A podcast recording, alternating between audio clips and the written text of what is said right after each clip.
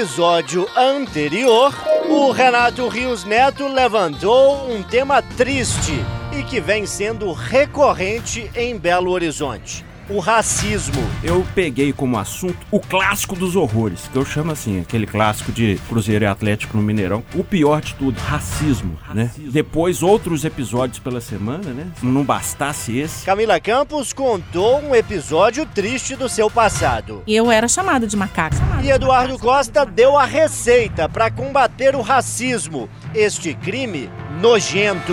Para amanhã, escola, para hoje, cultura da paz e para agora, tolerância zero para racista, para quem faz injúria, cadeia, sem acordo e sem paciência, esculhambação. Seguro DPVAT, pago por proprietários de veículos. O governo federal anunciou a extinção desse imposto. O que, que você acha disso? O Júnior Moreira é contra o fim do imposto. Minha preocupação é exatamente essa questão da, das pessoas mais pobres, que inclusive pode ser um pedestre, pode ser atropelado e ele pode receber o DPVAT, e também um SUS. Já o Eduardo Costa é a favor. A única coisa certa na vida da gente é quem vai morrer e que pagar imposto. Ninguém aguenta isso. Eu quero que acabem todos. Mas esse DPVAT, além de ser indevido, é indecente e engorda. Engorda gente marajá de gabinete. E quando surge aquele assunto que você não tá nem aí, não quer opinar, aqui pode tudo. Até não ter opinião. Não é isso, Renato Rios Neto? É, e você, Renato, o que você acha dessa história? Bom projeto, eu tô, tô com muita opinião sobre isso, né? Tá bom? É, então passa a vez. Você quer falar dessa porra? Aqui como pode tudo? Pode. Pode até não falar. Você que acompanha o Pode Tudo já sabe, Júnior Moreira adora falar de sexo e das necessidades fisiológicas do ser humano. Dessa vez, o assunto foi a riqueza ou a pobreza do nosso cocô. O cocô do rico mostra que ele é rico, o cocô do pobre mostra que ele é pobre. Por quê? O cocô do rico tem mais fibras, tem mais coisas cítricas e o do pobre muito carboidrato e muita coisa que faz mal à saúde. Ou seja, o seu cocô pode dizer muito da sua classe social. Camila Campos até tentou falar sério. Exatamente, porque a boa alimentação alimenta a alma, o é. corpo e, e, e, deixa a pessoa saudável. Mas o nosso Renatão foi, como sempre, muito sagaz. Nem na merda nós somos igual, hein? É isso, gente. Temas assuntos relevantes, bom humor, alto astral e diversidade. É tudo isso e muito mais. Aperte os cintos. Pedimos que ativeve seu cinto de segurança. E vem com a gente que está começando mais um Pode Tudo. A todos uma excelente viagem. Muito obrigada. Pode tudo. Aqui o papo é livre. Pode falar. Itacast, o podcast da Itatiaia. Fala galera, bem-vindos no ar a edição 013 do Pode Tudo, o podcast de debate e opinião da Itatiaia. Eu, João Felipe Loli, substituo o Júnior Moreira, que desfruta de merecidas férias e tenho a honra de pilotar essa nave louca aqui na Itatiaia, que, que agora tem ao meu lado, Eduardo Costa. Oi. Alessandra Mendes. Oi. Renato Rios Neto. Tamo junto. E a novidade da semana, Alexandre Nascimento. Nós vamos tocar o Pode Tudo como sempre. Eu, dessa vez, conheço os temas da galera, mas ninguém sabe o tema do outro. Ô Faustão, é deixa o Botinha dar o oi aqui, por favor. Por favor. Essa é falando já em cima da gente. Fala, galera, e aí, tudo bem? Tamo aí pra dar uma opinião também. Bem-vindo, meu camarada. Deixa eu começar fazendo a roda girar com a Alessandra Mendes, que desfrutou de merecidas férias.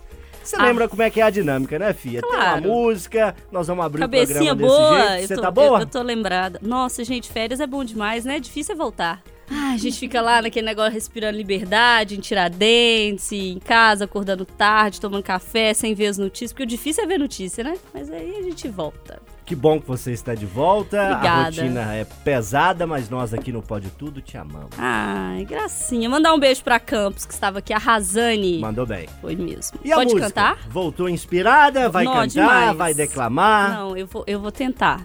Cantar é difícil, né? Mas eu vou, eu vou tentar. Eu ouvi o Pode Tudo é, os dois, né, das semanas anteriores. Eu sei que vocês tocaram um pouquinho nos temas que eu vou voltar aqui, mas é preciso ouvir muito, inclusive, o novo álbum que ele lançou recentemente, o Emicida, lançou um álbum que chama Amarelo, que é lindo. Mas eu vou voltar com uma música que para mim é mais forte pro tema que eu vou falar, que chama Boa Esperança. Ela fala assim: Por mais que você corra, irmão, pra sua guerra vão nem se lixar. Esse é o X da questão. Já viu ele chorar pela cor do orixá? E os camburão, que são? Negreiros a retraficar. Favela ainda é senzala, João. Bomba relógio prestes a estourar.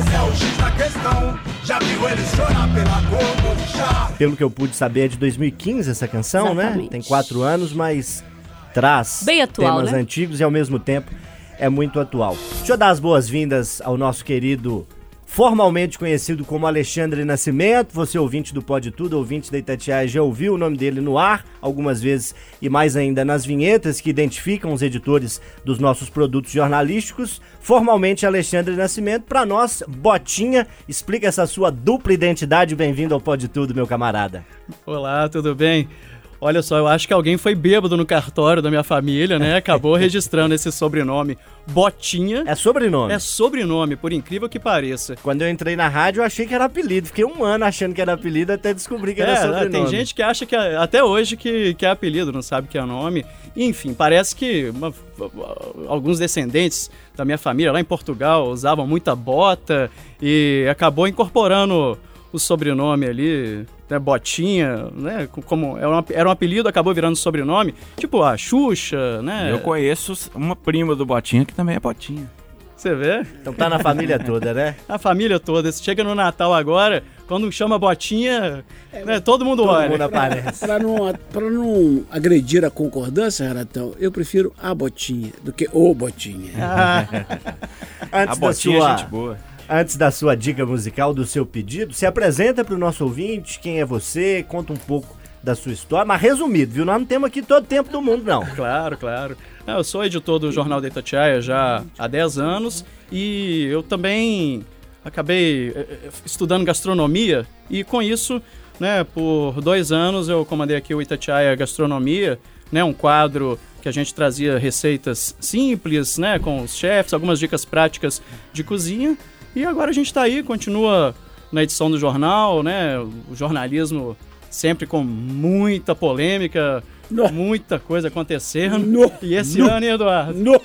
Aí a gente tá aí então para debater mais uns desses, né, mais alguns desses temas polêmicos aqui. Faltou falar que é investidor e eu já sei que a sua música tem a ver com dinheiro. Fala aí qual é. Tem a ver com dinheiro, né? Não tinha outro jeito, tem que ser Money do Pink Floyd. Uh! É.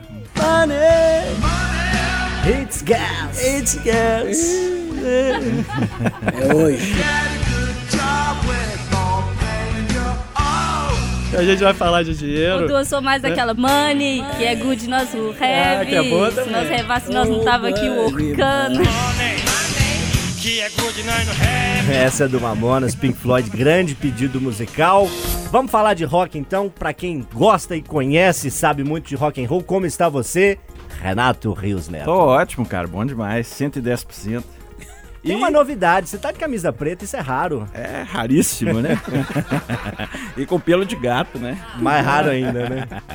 Mas eh, o Botinha trouxe Money, minha música também chama Money, só que é Money Money. Isso é do FBC, que é um rapper de BH que lançou o disco essa semana, foi trend topic do Twitter nacional, mais conhecido como Padrim. Ele que é das ruas da cabana do Pai Tomás, já morou no São Benedito, já morou em ocupação, tem uma vivência da periferia de BH, já morou na Vila Pinho e lançou esse disco novo agora. E essa música é assim, ó. Isso é só Money Money. Outra dívida, money, mano. Não vale sua vida, maninho.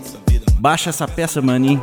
Vamos pra casa, mano. Falando que justamente que a vida do crime não vale a pena, né? Peça é uma gíria pra arma, né? Então, ó, FBC representando as ruas de Belo Horizonte. aí. Renato sempre com boas dicas musicais que te surpreendem, não é mesmo, Eduardo Costa? Como está você? É, é. Eu tô bem, sempre bem. Nós estamos meio saindo faísca aí, né, Dude? Renatão é sangue bom. Ele me irrita às vezes, irrita mais a Alessandra. A música minha hoje, eu vou cantar um pedacinho. Atenção. Bola na rede pra fazer um gol. Quem nunca sonhou em ser um jogador de futebol? Salve Skank. Salve, Skank. Sabe, não é sempre que o mestre Eduardo canta, né? É bom ele. É, eu respeito. eu e o Loli que nos arriscamos. Eu e você, respeito Loli, como é que você está? Rapaz, estou honrado e lisonjeado por ocupar este posto aqui, mesmo que provisoriamente. E tô na mesma toada da Alessandra, um pouco no mesmo ritmo que ela, trouxe pra gente a música de Clara Nunes, Mineira, infelizmente já nos deixou, Canto das Três Raças. Trouxe aqui uma estrofe muito grande, acho que eu não vou machucar o ouvido de quem nos ouve com isso tudo, não. Deixa eu tentar um agudo aqui, vocês me permitam aqui, viu? Meu Deus. Fala em dó, hein? Ninguém ouviu um soluçar de dor no canto do Brasil. Só isso. Ninguém ouviu um soluçar de dor. Foi ótimo. É, tá melhorando, Loli. Acho que Uma tô tia, fazendo aula de pega no meu pé, mas eu sei que vem aqui a primeira vez. Uma nota 6, dá pra ir? A Fernanda. Nota 6,5. Seis e meio? Pra passar com louvor ali de ano. Fernanda Rodrigues, que nossa querida Fernanda Rodrigues, que é conhecida pelo seu bom humor, né? Disse que o Loli tem que parar com esse trem de cantar logo. Ô, Rapaz, eu cismei que esse trem aqui pode tudo mesmo. Nós vamos cantando aí até. É Acho sem que nem comentário. se Emanuel apareceu, eu paro de cantar aqui, Brasil. Ela falou: para com esse trem de cantar logo, tá ridículo. Ah, é? Pode falar da chefes, é? Eu diria que ela tem seus de ridículo.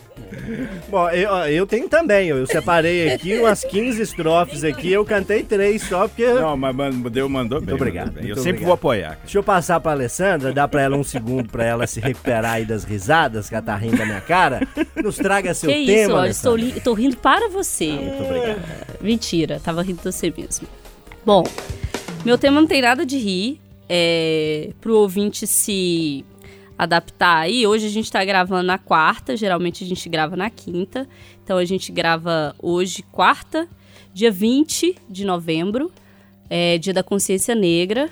Pra quem não sabe, o teor histórico é o dia em que o Zumbi dos Palmares, né, grande líder, foi é, morto. Por isso é o Dia da Consciência Negra. E aí a gente trouxe ao longo da semana aqui no Jornal da Itatiaia algumas discussões relacionadas a esse assunto, por que, que a gente fala disso. Mas eu quero trazer é, o que, que a gente viu é, na Câmara Federal nos últimos dias relacionada a essa questão. Primeiro a gente teve um deputado, o Coronel Tadeu, do PSL de São Paulo, que na Câmara ele rasgou uma placa afixada no túnel né, da, da Câmara, é uma placa que tinha um, é, uma charge com relação ao genocídio da população negra. Ele jogou no chão, rasgou, depois ele deu declaração, uma declaração dizendo que faria de novo, que isso é democracia, isso faz parte da democracia e que se tiver lá de novo ele vai tirar e vai rasgar de novo. Para quem não viu, todo mundo deve ter visto, né? É uma é uma charge do Latuf dizendo um, desenho, né, de um de um, um rapaz negro algemado com camisa do Brasil e um policial de costas com a arma saindo uma fumacinha, falando sobre os números do genocídio da população negra. E aí, depois do deputado ter dito que não voltaria atrás, que a democracia era isso mesmo, é, a bancada da esquerda se posicionou já, é, pediu, entrou no Conselho de Ética, pediu sanções para o deputado, alegando racismo.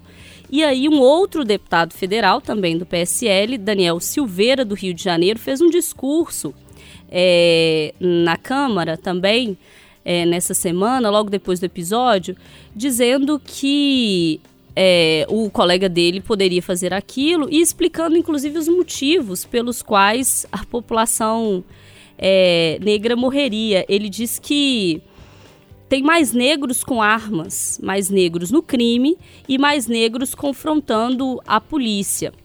Ele diz também que não tem que atribuir à Polícia Militar do Rio de Janeiro as mortes, porque um negrozinho bandidinho tem que ser perdoado. Essas foram as palavras do deputado Daniel Silveira, do PSL do Rio de Janeiro. Essa semana a Folha também trouxe uma matéria muito interessante, porque já tem 16 é, anos de uma, uma lei em vigor com relação ao ensino da cultura negra nas escolas, e a Folha mostrou que tem até os planos nos estados e nos municípios para que isso aconteça, mas que na ponta da linha o plano acaba não virando realidade. Em algumas poucas escolas, o que está escrito, né, o que está previsto na, na produção de ensino, ela acaba sendo executada. Então, assim, eu sinceramente, gente, procuro palavras para poder explicar que situação é essa pela qual a gente passa no momento, assim. Como que a gente chegou nesse cenário em que os representantes acham que discutir ou que é, viver a democracia justifica você defender a sua opinião, inclusive com violência. Inclusive atingindo o outro, sabe? Inclusive desrespeitando. Enfim, eu acho que a gente está num cenário em que o ser humano não percebe o outro como ser humano. E eu realmente não sei que caminho é esse que a gente está tomando, sabe? É, quando a gente fala de consciência negra, eu acho que a gente tem que pensar em história, acho que a gente tem que pensar em vivência, acho que a gente tem que pensar principalmente em empatia, entender um pouco a dor do outro, passar pela nossa cabeça o que, que seria isso para quem não é negro, quem é negro, quem é pardo. É uma questão mais que de cor, é uma questão de, de humanidade, sabe? Conseguir entender o que é isso, se colocar na pele do outro. Tem aquela história de, ah, visto o calçado do outro, é legal. Você pode até vestir o calçado do outro, mas você nunca vai entender o que é, que é ter o pé do outro, que é conviver todos os dias com Não aquela dá pra vestir a pele, né? dor. Então, assim, quando a pessoa ela se sente no direito de fazer um discurso desse tipo, assim, com essas palavras, e aí a gente não está falando de qualquer pessoa, a gente está falando de representante político, pessoas que inspiram outras, sabe? São lideranças. Então, assim, me preocupa, me preocupa bastante esse cenário que a gente está indo, porque a gente vê os episódios de racismo acontecerem aqui e eles serem espelhados lá. E a gente não sabe até quando uma coisa vai retroalimentando a outra. Então, nesse dia de consciência negra, mais consciência, por favor, de todo mundo. O deputado tem uma noção de democracia que me é muito estranha, porque eu entendo que a democracia é você respeitar a manifestação do outro, e se você discorda, você se manifestar em contrário, né? Não é você ir lá e destruir aquilo que o outro está manifestando por meio de placas, de cartazes, de charges, enfim. Que noção é essa de democracia, né? A Alessandra perguntou, Eduardo Costa, que caminho é esse que a gente está seguindo nesse contexto do Dia da Consciência Negra. Os dois aqui pediram a palavra, o Eduardo e o Renato, por idade, por lugar de fala, você primeiro, Eduardo. Se quiser, espera, viu, Renato? Oh, na e, fila. E ela falou também que procura por palavras para definir esse momento que estão vivendo. Alessandra, eu, na hora, reagi com um pensamento. Falar o quê? Depois do que eu tenho falado de 20 dias para cá, no ar, na rádio, sobre o tema. Sobre os três casos explícitos de racismo, de intolerância que nós tivemos aqui. E concomitantemente, enquanto eu pensava nisso, eu, eu, o meu subconsciente me lembrava que esse maluco teve a coragem de dizer isso, ou a insanidade de dizer isso. Mas eu não tenho dúvidas de que centenas de outros parlamentares no Congresso Nacional, centenas dos que estão lá entre 503 deputados e 81 senadores, pela origem, pela formação que tiveram, pelo caráter que têm, pensam igual.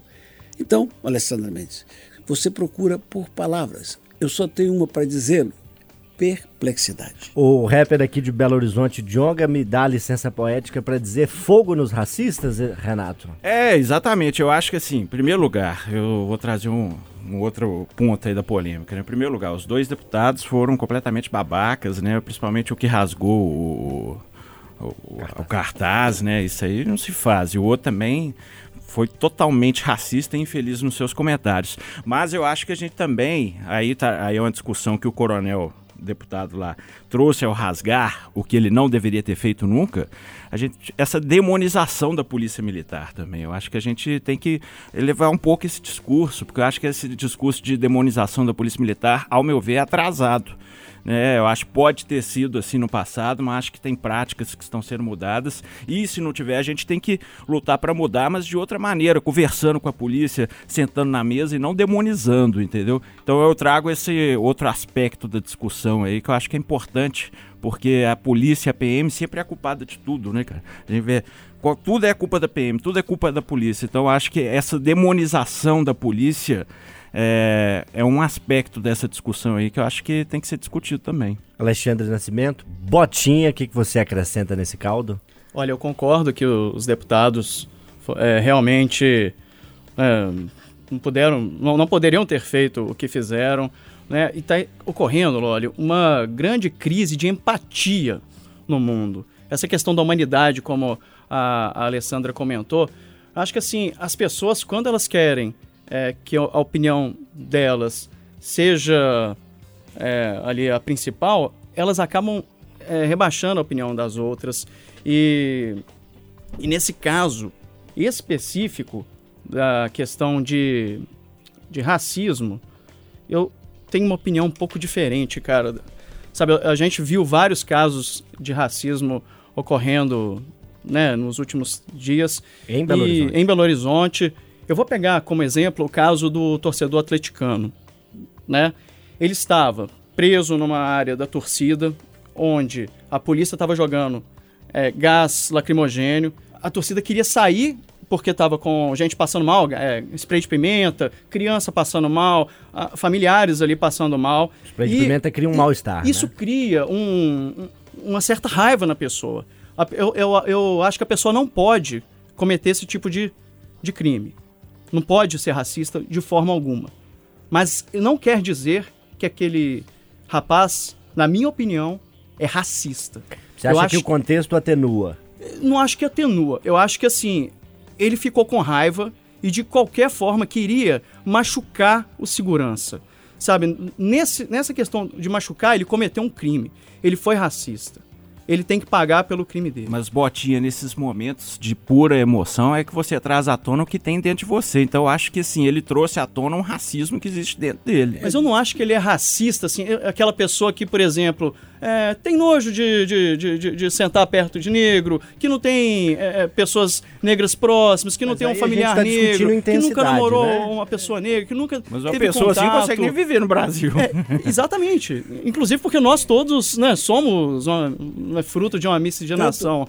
Mas, assim, eu, eu não acho que a gente está podendo rotular as pessoas por causa de atos. Sabe, é, acho, por exemplo, que a Suzane Richthofen, vamos pegar um caso bem emblemático. bem emblemático. A Suzane Richthofen, porque ela matou os pais, ou porque ela planejou a morte dos pais, eu não acho que ela é uma bandida contumaz. Ela é uma criminosa, cometeu aquele crime, houve aquele assassinato terrível, ela tem que pagar pelos erros. Mas não quer dizer que se soltar ela na sociedade, ela é uma pessoa que vai, que vai criar Repetir risco para todo mundo. Sabe, do mesmo jeito que eu acho que esse, esse rapaz, depois ele viu a, a besteira que ele fez, se arrependeu e falou, pô, cara, eu não sou racista, eu não devia ter feito aquilo. Sabe, fiz é, de uma forma complicada. Eu acho que ele, ele errou mais na resposta. Depois, na entrevista, né, ele podia foi ter pedido ele é ele, é, ele podia ter de- pedido desculpa de uma forma melhor. Eu acho que do jeito que ele, que ele falou ali, Eu estava gosto- nervoso. Eu gosto e- daqui porque pode tudo. Então eu Isso. posso discordar frontalmente do Botinha, assim. Eu discordo frontalmente. O racismo é isso. O racismo é estrutural. O racismo, ele tá na sociedade onde a gente vive.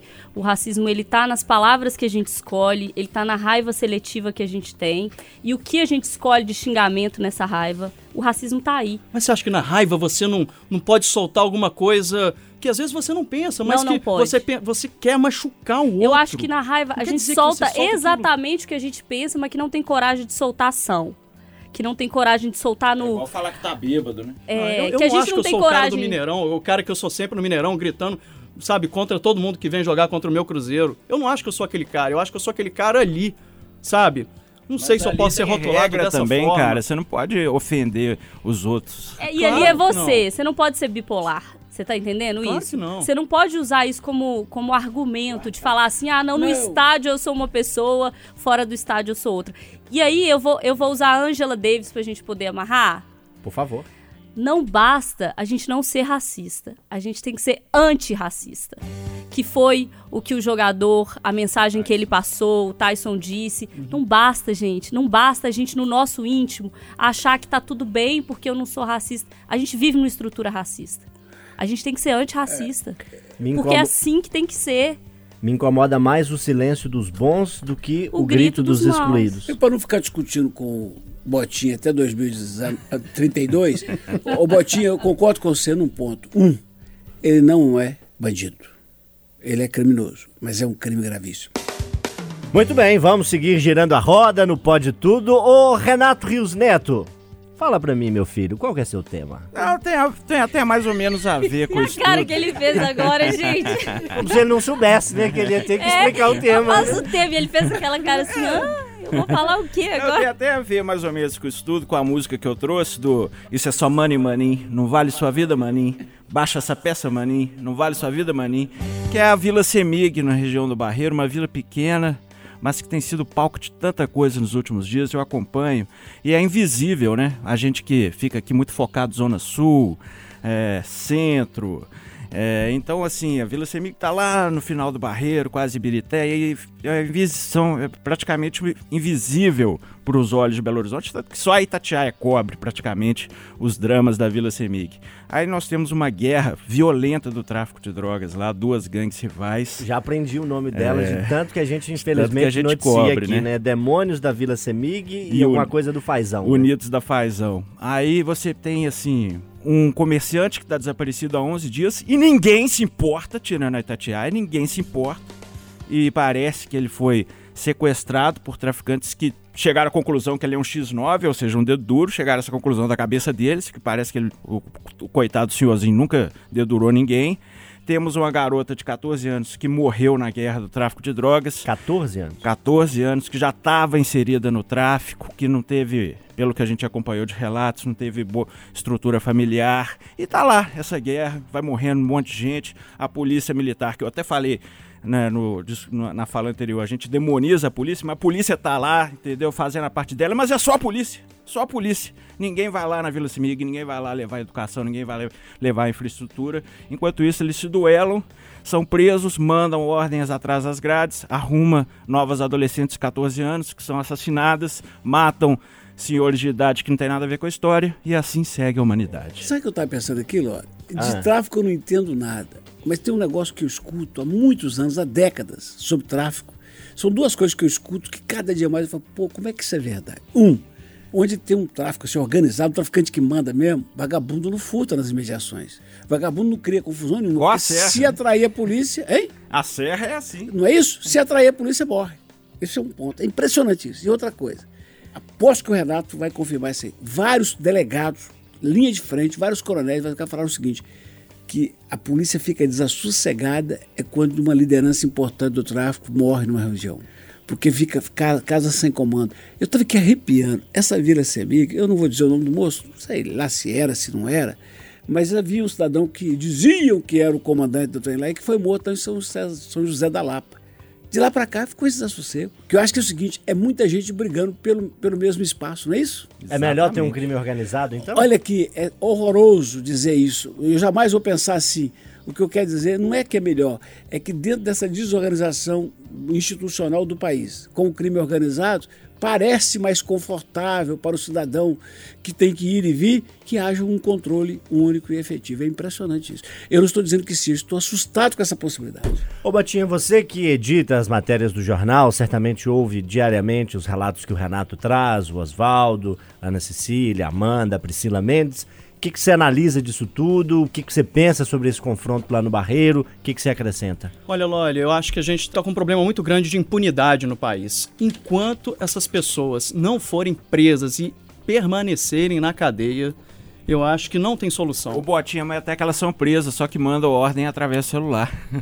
Todas as lideranças estão presas, todas. Danoninho, Parabala, coisa, até, até e, o nome e se, não, e se não morrer, Botinha, haverá um cá fora recebendo as ordens, repassando e mandando matar. Mas será que uma transferência, às vezes, para um presídio federal, como o governo fez no início desse ano, será que isso não pode, é, de alguma forma, reduzir esse impacto do crime organizado aqui em Belo Horizonte? Porque o que a gente vê de, de batalha nesses morros, a gente que trabalha aqui de madrugada, de vez em quando a gente escuta barulho de, de tiro, sabe? Escuta aqui da Rádio Tatiaia. Para você que nos ouve é tá de Belo Horizonte, nós estamos aqui no Bonfim, região noroeste, né? Perto do Complexo da Lagoinha, próximo da Pedreira. Tiro, a madrugada é mais silenciosa e de vez em quando tem é tiro. É porque o Renatinho não está trabalhando. Se fosse esse operador que está conosco agora, eu diria que podia ser outro tipo de tiro, mas tudo bem. Mas vocês acham que a impunidade, de alguma forma... Ah, só, só. O crime é organizado.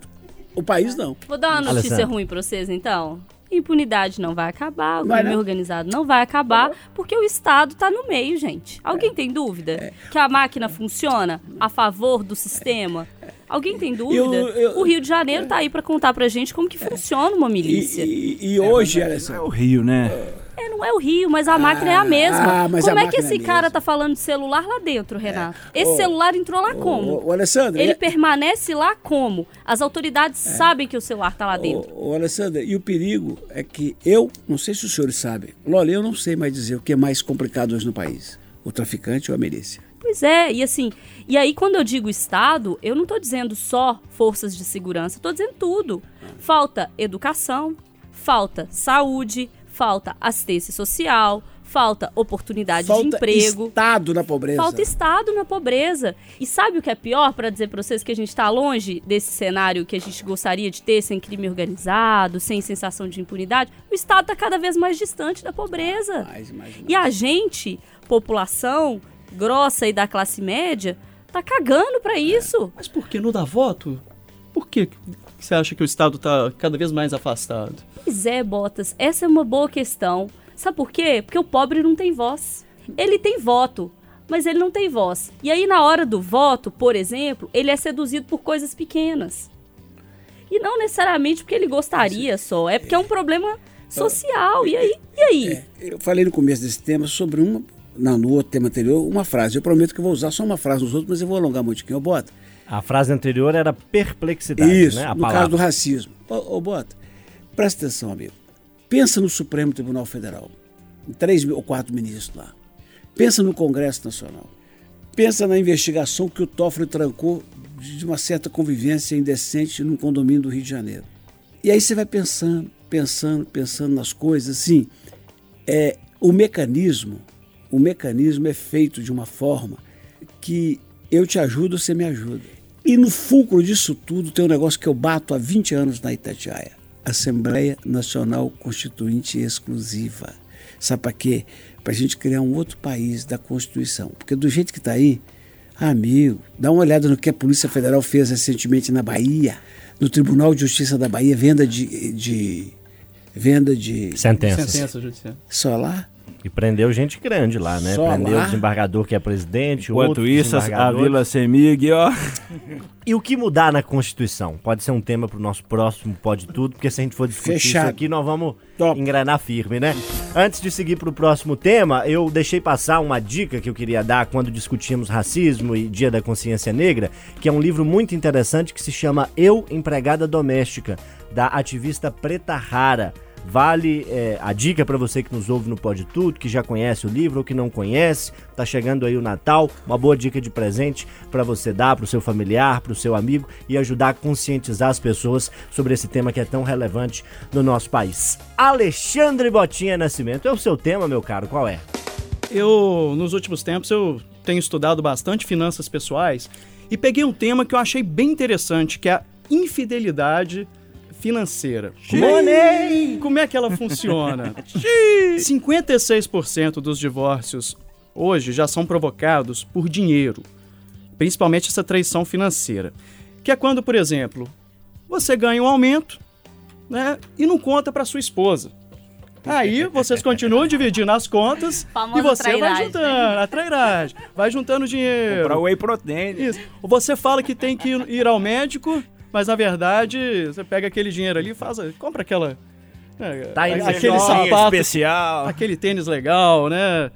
E nos Estados Unidos, uma em cada cinco pessoas já reconhece ter escondido uma dívida ou uma conta no cartão de crédito, né? Aí do, do cônjuge.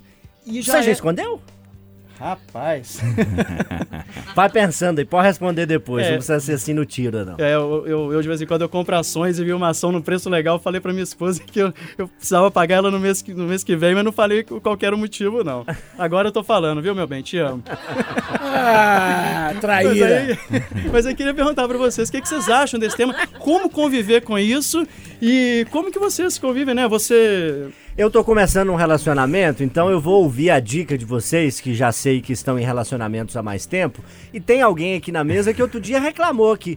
Nossa senhora, a fatura do meu cartão veio só. Enjoei, enjoei, enjoei, enjoei. Quem será que é, Renato? Maria, me perdoa. Sorte que ela não ouve. Mas alguém vai ouvir e caguetar. Ó, nosso relacionamento é a trairagem financeira completa e absoluta.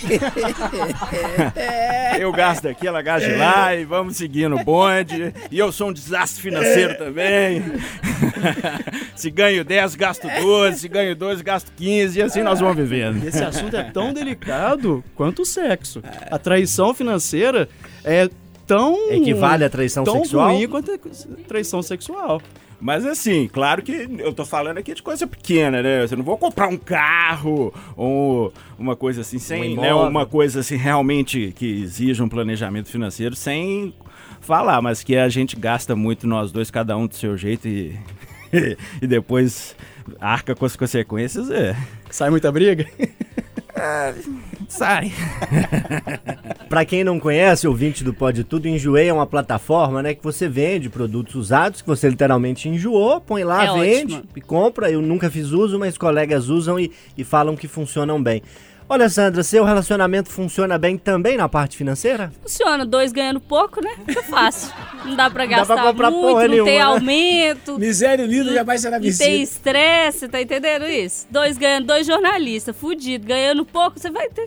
Que briga que vai ter aí de dinheiro? É os boletos é atrasado, Os né? boletos atrasados. Agora, uma coisa não tem dúvida, gente. Tem um negócio que termina com relacionamento, e aí de qualquer tipo. Amizade, parente, companheiro, casado, é dinheiro. Tem um negócio que é praga pra terminar relacionamento, é dinheiro. Porque assim, como é que faz? Você, compra. Ah, vamos comprar. Esses dias. Ah, compra um carro junto, por exemplo. Dá ruim, gente. Não é? Tem tudo pra dar ruim. E se no meio ele briga? E se um ganha, o outro não ganha? Como é que vai pagar essa conta depois? É um negócio que. Complexo. Segredo, dica da tia Lê. Ganhem pouco, queridos. Resolve Não ficar vai ter fácil, né? problema nenhum. É, tem um ditado que eu gosto muito, Eduardo, que diz: Não empreste dinheiro a amigos pra não perder dinheiro e não perder amigos. Vou repetir pro ouvinte do Pode Tudo que estava aí desatento. Não empreste dinheiro a amigos pra não perder dinheiro e amigos. Eu tenho um relato breve, pessoal, que aconteceu comigo, uma amiga da universidade que eu conheci em Mariana quando cursava universidade, hoje ela mora em BH também, assim como eu, me pediu uma quantia para inteirar um aluguel. Tava saindo de casa, indo morar sozinha. Emprestei a quantia, ela me pagou metade, não me pagou mais. E a gente, de certa forma, se distanciou. Quando tem ali uma foto no Facebook, comenta, uma curtida lá no Instagram, mas a relação deu uma arrefecida e ela ainda não me pagou. Vê na rua, atravessa, passeia. Só que BH nomes, é tem um que né? era da rádio aí que me deve uma grana boa aí que sumiu. Pois é. Quem Não sabe para de ninguém postar viu. foto viajando, né? Pois é, o, a sorte que BH, sorte que BH é grande, eu não encontro com essa minha credora. Mas enfim, é, é inegavelmente um problema. Como é que você vê isso, Eduardo? É, eu vou contar dois casos aqui. Primeiro, eu estava outro dia no shopping, encontrei com o Zé Maria. Zé Maria é um cara que tem, ele mexe com açougue, com frigorífico. Cara bem de vida. Vende umas picanhas gostosas? É, ele é amigo dos Perrela aí, gente boa demais. Eu encontrei com ele lá no, no shopping, ele falou, bacana demais, eu adoro essa expressão. É uma figura divertida demais. E aí saiu esse assunto de gente que tá devendo aí, que some no mundo. Aí ele falou assim comigo, ô meu filho, eu tenho um negócio comigo, quando alguém me pede para avalizar ou para o dinheiro emprestado, eu respondo assim. Ele falou com outras palavras, Alessandro, mas o jeito que eu posso falar é isso. Ele falou assim, você não troca por uma masturbaçãozinha, eu tô às ordens. Tá louco? Eu sei, aquele negócio termina com, começa com B, né? Eu tô às ordens. Essa é uma história. Outra é o seguinte. Esse problema da gente falar na Record de manhã, de tarde, de noite aqui, eu não sei se eu já falei. Eu não sei se eu falei isso no podcast, mas eu preciso contar. 25 anos atrás, um cidadão que era editor do Jornal da Itatiaia e que foi por muitos anos, me pediu para avalizá-lo, porque ele estava alugando um apartamento. Um, apartamento. E eu falei, perfeitamente, mas Fiador. fiador. Eu falei, ó, eu poderia fazer isso pra você, mas eu e minha mulher já tomamos um cano cada um, então nós fizemos um pacto de não fazer. Não faz comigo, não. Então, passou cinco dias, voltou. Pá, pá, pá, pá, o Assi, com muito jeito, com muito custo, assinou pra mim. Assina pra mim. Eu falei, ah, quer saber da coisa? Assinei pra ele. Uns três anos depois, eu descobri que ele alugara o imóvel de uma pessoa que estava doente, que veio do interior pra cá, precisou do apartamento para se tratar aqui, entregou o apartamento todo detonado e não queria pagar o necessário para consertar o apartamento. O corretor era cunhado de um diretor da rádio e o diretor da rádio era irmão do doente. Aí eu falei, pô, tem que resolver isso, né? Como é que eu vou fazer? Falei, tipo uns 5 mil reais de hoje. Eu falei, como é que eu vou fazer com isso? Eu fui no Assi. O Assi falou, ô irmão, irmão, ele tá com, né, não sei por que motivos, ele assinou. Rachamos dois e meio para cada um e pagamos. Ah, Toca o barco. E, e ninguém ficou sabendo. A polícia não foi chamada, minha mulher tá sabendo agora. eita. Ô, gente, vamos. to- Pois não? E com a dona Lígia, é tranquila as contas? É, não, é porque minha mulher, rápidas passagens fora, mas ela cuidou das nossas filhas. Isso tem um preço, isso não é fácil nem para ela, nem para mim, né? Eu, eu defendo a mulher independente, dividindo as contas, mas enfim, ela cuidou muito bem das nossas duas filhas e eu sempre trabalhei em dois empregos. Eu nunca me permiti gastar os dois salários. Eu sobrevivo, de preferência, com menos, mas no máximo com um e guardo o outro. Se eu estou guardando direitinho o dinheiro, por exemplo, da Record nos últimos nove anos, você imagina que o pé de meia está feito, né, filho? Pode não ser brilhante, mas é bem feito. E não tem sofrimento, não. As meninas da mesma forma. É, tanto ela quanto as meninas. Elas todas têm cartão, né? Uma já é independente, mas a outra tem cartão, mas sabe até onde vai o limite, não precisa de brigar nem nada. Minha mulher é uma pessoa que, fora as coisas necessárias para casa, eu diria para você que ela gasta numa média uns 400 a 500 reais por semana, com um lanche, com uma coisa, com outra, que eu acho que é absolutamente normal, eu não preciso vigiar nada. E ela também me pergunta com o que, que eu estou gastando, que ela sabe, tá tudo lá. Ô, Eu tô anotando aqui, viu? Começando um relacionamento, vai dar tudo certo, que Deus me ajude e o salário melhore um bocadinho. Ô Eduardo Costa, é você mesmo que segue falando, vamos dar uma arrefecida nesses temas pesados Vamos, vamos. do Pode Tudo de hoje. Mas o seu tema vai dar briga, vai, Vai. dar polêmica que eu sei, qual que é? É por isso que eu pedi a música do Skank, né? O futebol é impressionante como é que o futebol é a cara do Brasil. Na alegria, no racismo, no descontrole econômico financeiro, é, na ação permanente de verdadeiros marginais fingindo-se gente boa. Então, veja só, o Atlético vem de um período muito sofrido, muito sofrido, do ponto de vista de administração, de time, de alegria para a torcida e tal. Houve uma exceção em 2014, 2013, mas no mais é só sofrimento. E o Cruzeiro é esse time que, desde que eu me entendo por gente, que minha família toda é cruzeirense, desde os anos 60, que é bem dirigido, bem administrado e tudo. Vejam os senhores, o Galo está numa situação ruim, do ponto de vista financeiro, do ponto de vista da classificação no Campeonato Brasileiro, mas tem boas perspectivas. Tem dois grandes empresários que vão, vão sim liderar a construção de um estádio. Isso vai mudar a realidade do Atlético. Sem sombra de dúvida. E sabe-se que o Atlético deve algo em torno de 700 milhões, mas uma dívida controlada. Dizem que o Cruzeiro deve um bi, dívida descontrolada. E, ó, fonte boa falou comigo: se o Cruzeiro cai para segunda feira, sem a cota da TV, que já pegou, Deus nos acuda. Então, algumas reflexões. Como o futebol é maluco, né? Como é que a gente paga 600, 800 mil para qualquer pessoa? Como que qualquer cara cai do céu e fala assim: eu vou ser dirigente desse clube de um negócio que mexe com a paixão de milhões e milhões e milhões de pessoas? Como que isso entra na veia da gente, mexe com a gente?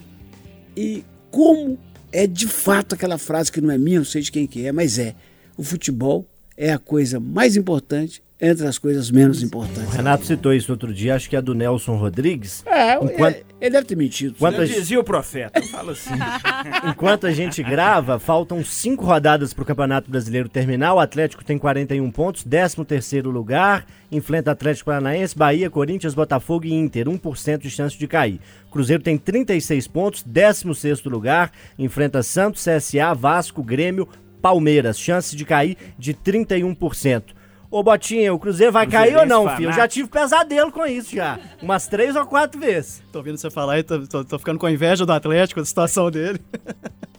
Não tá... é? Não é? Você nunca pensou que ia sentir isso? Vê que coisa. Em 2011, o Cruzeiro, nessas mesmas cinco rodadas, as últimas, tava com, com uma situação tão complicada, só que os jogos eram mais fáceis, Loli. Eu tô preocupadíssimo, cara. Ganhou do Os Havaí jogos, outro dia. é, os jogos eram contra o Ceará, o Atlético Paranaense, o Atlético Mineiro que já tinha escapado, né? O Galo, né? Já tinha escapado, né? Da, da, da, da questão da degola. E esse ano o Cruzeiro vai pegar o Palmeiras aqui. Inclu- Inclusive, é o último jogo. O Mano pode se rebaixar. Vocês já pensaram nisso? Você imaginou? É. O, o Mano rebaixa o Cruzeiro. Ele é o principal Responsável. responsável pelo rebaixamento do Cruzeiro cagando. né, como treinador.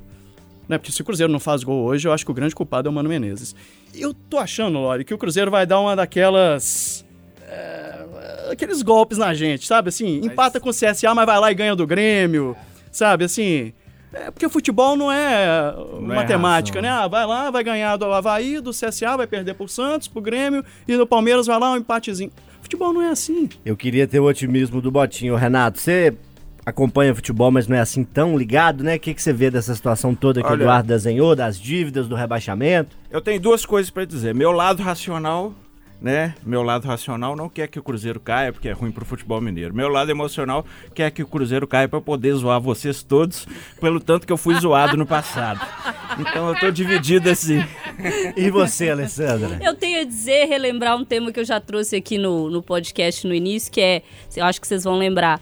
Você torce para o, o jogador do seu time adversário se machucar, não gravemente, Primeiro né? pode tudo. Não gravemente, mas para dar ruim? Sim, eu torço. Tô torcendo para dar ruim mesmo, você tá entendendo? Porque a vida é essa, gente. A gente tá aí su- sujeito a cair, né?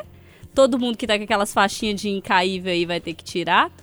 Mas sobre dívida, eu tenho só um negócio para te contar, Eduardo. Dívida, Cruzeiro, Atlético, do Galo eu tenho para falar um- uma coisa. Querido, enquanto manter Bolt ganhando 400 mil reais Fila picada. no banco, como é que vai dar certo, gente? Porque são os caras irresponsáveis que Tem contratam. tudo pra dar errado, mas tem tudo pra dar errado. Como é que um cara daquele ganha 400 mil no banco? Ou do uma análise rápida do mestre aqui da mesa. E essa hegemonia do Flamengo. Mas sabe o quê? Educação financeira. Mas, ah, bom. Investimento. Agora, o que, Torcida a- grande. Agora é o seguinte: o Flamengo gastou 186 milhões contratando. Inclusive levou esse Arrascaeta que é. O Arrascaeta é, é, o, é o Messi latino-americano. O cara fora do. Fora, Não, contratou e contratou só foda, né? não, só nego bom. Poder admitir, mas, Mas, joga muito. mas sabe quem foi a melhor contratação? O técnico. O cara que chegou e falou o seguinte, ele já reiterou isso. No time dele só joga quem correr 10 quilômetros por jogo. O segredo do Flamengo é esse, prestem atenção nisso. O Gabigol. E não tem essa de poupar, não, tá? Nada. É jogo sim, é jogo sim, Frescura. jogo sim, frescura. jogo o. Messi não é, não é poupado. O Cristiano Portuga é Ronaldo não foda, né? Isso, hein? O Portuga é foda, O né? Portuga é o seguinte: o Gabigol de centroavante, de lateral direito e de zagueiro central. Repara o jogo. É isso que muda. Eu acho que um time que tem Jesus de treinador e João de Deus de auxiliar não vai perder, é nunca. Vamos passar a régua no Pode Tudo, gente, com a notícia inusitada que eu trago pra vocês pra encerrar. Vem do Reino Unido.